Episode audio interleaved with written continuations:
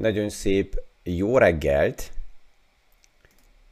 Tegnap este Powell beszélt, és pont azt adta a piacoknak, amit szerettek volna hallani, hogy ez mi is volt. Ezt most pontosabban megnézzük. Ma is aktuális pénzpiaci témákról, összefüggésekről beszélgetünk érthetően. János Zsolt vagyok, és üdvözlök mindenkit a mai BFS Kávézat podcasthoz.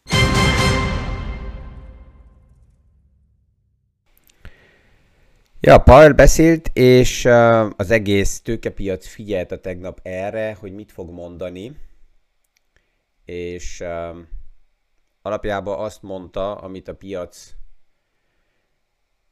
ja, szeretett volna hallani, hogy a kamatok tovább is alacsonyan fognak maradni, a Fed azon fog dolgozni, hogy a kamatok minden esetre abba a dimenzióba maradjanak, ahol most, most látjuk, esetleg valamennyire lesz egy pici kamat emelés, és a 120 milliárd dollár havi kötvényvásárlás, ez tovább fog menni. Minden esetre az év végéig, nagy valószínűsége 2022-be, és nagy a valószínűsége, hogy még 2023-ba is. Ez miért fontos? Hát azért, mert a Fed, úgy, ahogy ezt már többször megnéztük, aktuálisan főleg arra figyel, hogy mit csinál a munkaerőpiac, és a gazdaság mennyire tud arra a szintre visszaállni, ahonnan a COVID kitörése előtt jöttünk. Ezt már egy párszor megnéztük grafikailag is, hogy a, legalábbis az amerikai gazdaságnál azt látjuk, hogy ez úgy tűnik, hogy sikerül. Tehát, hogyha összehasonlítjuk a piaci megállást, a piaci visszaesést a 2008-as pénzügyi válsággal, akkor sokkal gyorsabban sikerült helyreállítani ebből a szempontból, hogy a számok így tovább mennek a gazdaságot. Itt európai szemszögből nézve sajnos mindig azt kell elfogadjuk, hogy Amerikáról beszélünk. Ez a kép nem tetszik akkor, hogyha látjuk, hogy mi Legjobb esetben május-júniusról beszélünk egy pár országba, worst case szenárióból valamikor szeptember-októberről beszélünk, hogy normalitás láthatnánk esetleg, de a globális piacot nézve ez nagyon fontos, hogy lássuk azt, hogy az amerikai gazdaság az nagyon erősen növekszik, és a Powell is kimondta tegnap, hogy az elvárt növekedés 2000 21-re nem úgy, mint ahogy még decemberben volt ez várva, 4% lesz, hanem most már a Fed is jóval nagyobb um, növekedést vár el, nagyságrendileg 6, 6,5 százalékot, és hogyha ezt már kimondja az amerikai központi bank is, akkor sejtjük, hogy itt a növekedés alapjában uh, még jóval nagyobb is tud lenni. Um, az infláció mindig az, ami uh, ugye az elmúlt hetekben megjelenik, és erre kíváncsi a világ, hogy ehhez mit szól. Az inflációhoz azt mondta, hogy igen, növekedni fog, de egyelőre a, köz, a Fed, az amerikai központi bank ezt nem tartós inflációnak látja,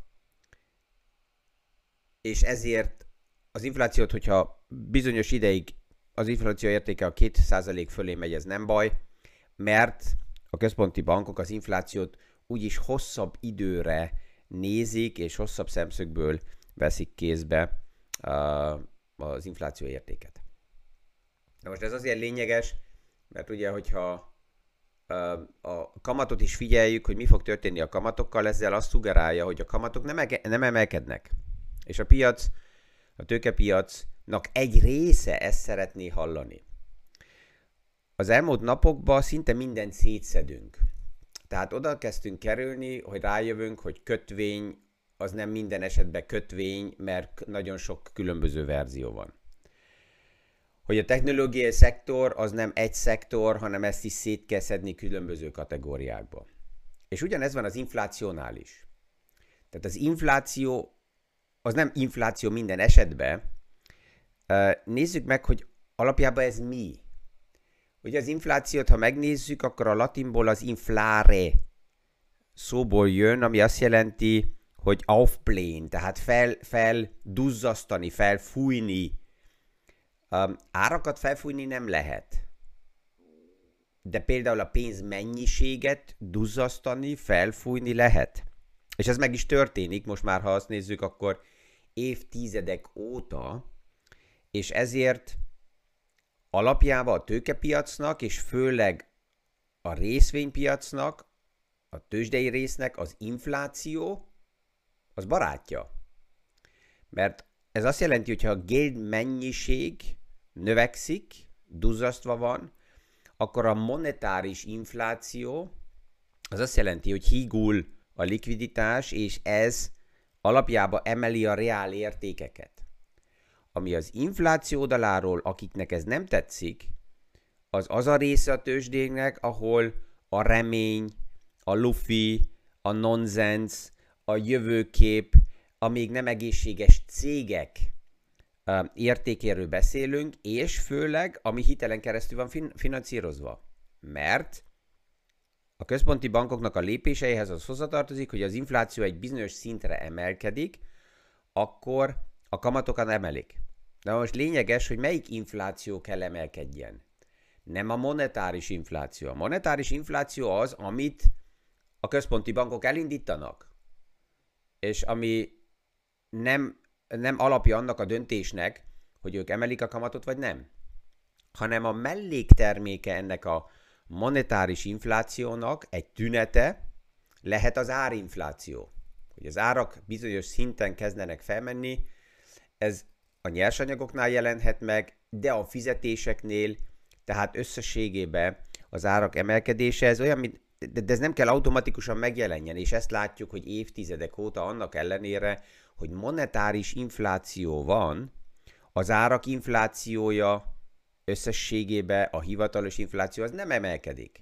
Van egy-egy része, amit néha szeretnek populisták kézbe venni, és azt mondani, hogy jó, de itt az élelmiszerek, és ott ez az inflációba emelkedik. Ez mind igaz, de ez mind csak egy része a nagy tortának. Tehát, hogyha az egészet nézzük, akkor a, az összességes árinfláció nem emelkedik. Miért? Azért, mert ott vannak deflacionáris erők, mind a digitalizáció, mind a technológia, ami az, az árakat lefele hajtják.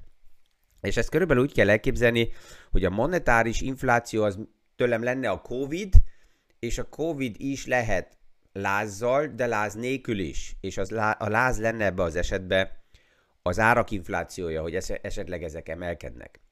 És addig, amíg az árak nem, nem emelkednek túl erősen el, addig alapjába a monetáris infláció a tőzsdének és a befektetéseknek barátja és ez az árakat, az árfolyamokat viszi is tovább felfele. Csak mi mindig ugye pontosabban bele kell nézzünk, mert az infláció a monetáris is, az érinti a kötvényeket, érinti a pénzértékű befektetéseket, mert pont ott történik a, az elinflálása ezeknek az értékeknek, és ezért ez nagyon lényeges, hogy megnézni, hogy hol van a, a portfóliónak a hangsúlya, mire van befektetve az ügyfélnek a pénze, hogy ez szerint lehessen az infláció kérdését uh, megfelelően kezelni.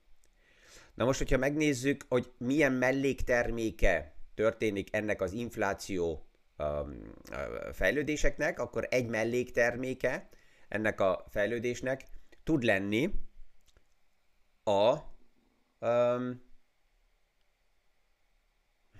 na, Mit akartam? Igen, a spekulációs hullám. És erről már beszélgettünk egy párszor, hogy a spekulációs hullámokat abból a szempontból is látjuk, és hogy ott mi történik, hogy már egy jó ideje az úgynevezett penny stock részvények, azok nagyon elkezdtek emelkedni.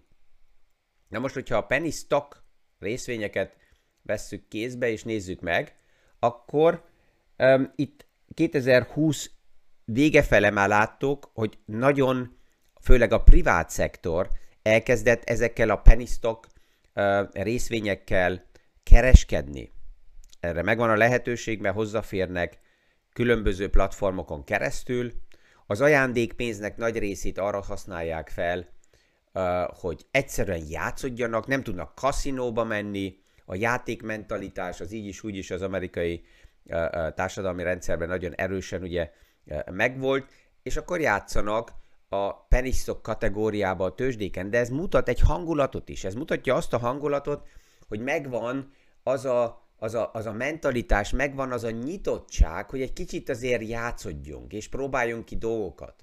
Hogy ez mennyire erősen jelen van, ezt nap mint nap látjuk, legalábbis én látom ügyfelekkel beszélgetve a tegnap egy olyan ügyfelem, amelyik alapjában nagyon konzervatív, küld egy e-mailt, amivel azt mondja, hogy és felteszi a kérdés, hogy mit szólok ahhoz, hogy ő ebbe a bizonyos témába beszállna, tudja, hogy szupa kockázatos, és tudja, hogy nagyon veszélyes, hogyha ő ebbe beszáll, de egy kicsit um, kíváncsi arra, hogy mi történik, hogyha mégis um, ezt ő kipróbálja, és um, játszani akar. És mondtam nekem, hogy jó, de amit oda befektet, az százszerzelékban oda tud lenni, és akár így egyik percről a másikra, és azt mondja, hogy ezt tudja, de nem baj, de egy kicsit tud, és szeretné ezt kipróbálni. És ennek a hangulatnak egy másik mellékterméke a Specs, amiről már egy pár szó beszélgettünk, de újra és újra ez, ez szóba kerül, hogy a, a Specs az miért most jelent meg, és a Specs az miért van ennyire most um, a, a kirakatba. És hogyha ezt megnézzük, akkor azt látjuk, hogy a specs, mint, mint termékkategória, az létezett eddig is. Csak mivel nem volt meg az a, az a hangulat, és ez a hangulat ez összetevődik, a privát szektor, az intézményi befektetők, a likviditás, az, a monetáris infláció oldaláról is. Tehát ez, ez a kategória eddig is létezett, csak nem ilyen dimenzióba. És párhuzamosan ahhoz a kamatok magasabbak voltak. Tehát addig, amíg a reál kamat nem volt nulla vagy negatív, addig megvolt egy konkurencia a kockázatos befektetésekhez. Ma, mivel a reál kamat negatív, és leg, legjobb esetben plusz-minusz nulla, ezért a kockázatos befektetéseknek hiányzik a konkurencia, hiányzik az alternatívája, és ezért a spekulációs tőke jelen van.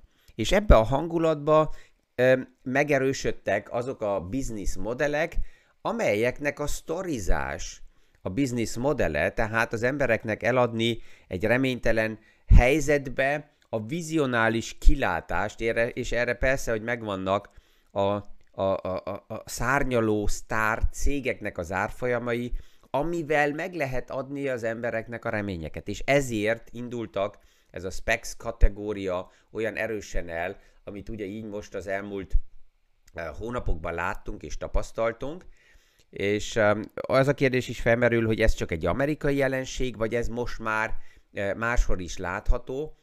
Hát mind a pénzügyi kultúrában sok minden, ami így elindul, az az amerikai piacból indul el, és ha megnézzük, akkor Persze, hogy ott már olyan dimenziókban vagyunk benne, hogy csak 2021-ben is már nagyon nagy összegű specs cégek mentek a tőzsdére. Gondolom, hogy itt március végével sikerül az első negyedévre egy új statisztikát összeállítani, és ez nagy valószínűséggel azt fogja mutatni, hogy az a specs összeg, ami el lett helyezve a piacban most csak 2021 első fél negyedévébe, ez um, minimum annyi volt, mint az elmúlt uh, évnek a második felébe összesen, tehát a harmadik, negyedik, negyed év 2020-ból.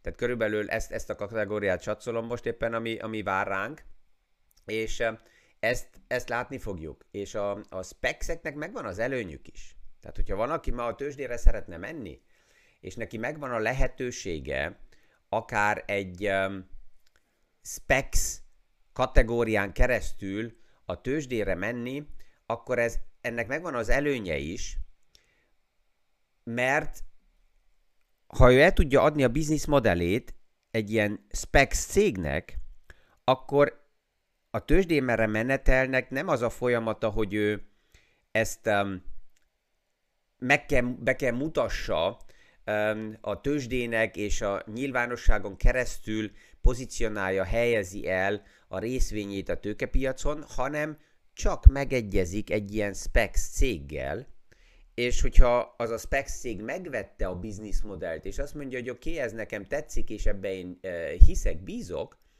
akkor nagyon egyszerű neki, mert akkor egyszerűen csak bemegy a, a, a, a, a specs szárnyai alá, és máró hónapra már is ott van a tőzsdén. És ez egy nagyon egyszerű um, uh, story, tehát ezzel lehetne a legegyszerűbben a tőzsdére menni, és ezt egy páran kezdték felfedezni. Most már oda kerültünk, hogy itt Európában is megvan egy pár specs cég, a legnyilvánosabb, ami most egy pár héttel ezelőtt ment a tőzsdére, a Volt Unicredit vezérnek a specs cége, kizárt az Unicreditből, és azt mondta, hogy oké, okay, akkor váltok oldalt, és egy specs céget viszek a tőzsdére mert most már itt Európában is uh, alakul ki a hangulat, és egyet nem szabad elfelejtsünk pillanatnyilag Európában még mindig jóval alacsonyabb a kamatszint, mint Amerikában. Tehát, hogyha valahol a spekulációs nyomás az intézményi befektetők oldaláról el tud indulni, akkor ez Európában van meg, mert pillanatnyilag itt a reálkamat sokkal uh, alacsonyabb, és úgy tűnik, hogy még hosszabb ideig alacsonyabb is fog maradni, mint akár Amerikában.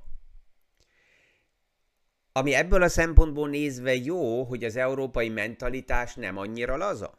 Az európai mentalitás nem annyira nyitott a tőkepiacsal dolgozni. Persze, hogy azok a nagy valószínűséggel, akik meghallgatják a podcastot, vagy akik ma ö, ö, foglalkoznak már a tőkepiacsal, akkor az, azok annak a százaléknak a részei, akik már kvázi ebből az európai mentalitásból kiléptek.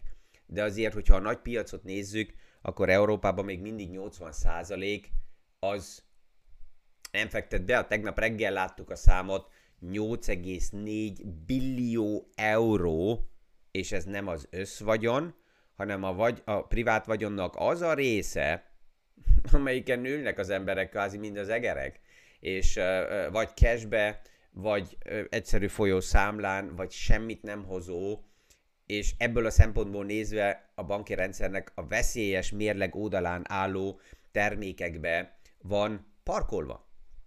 Tehát ez a spekulációs hullám itt még Európában nem indult el.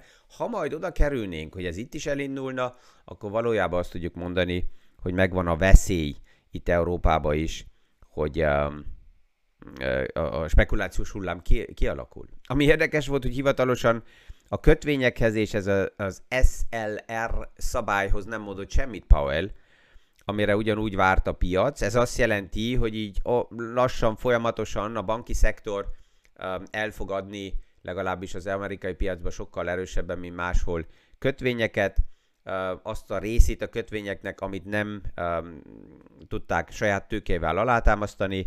Ez egy pici nyomást ad a piacnak, ezért a, a kamatok nagy valószínűséggel fognak egy picit tovább felfele emelkedni.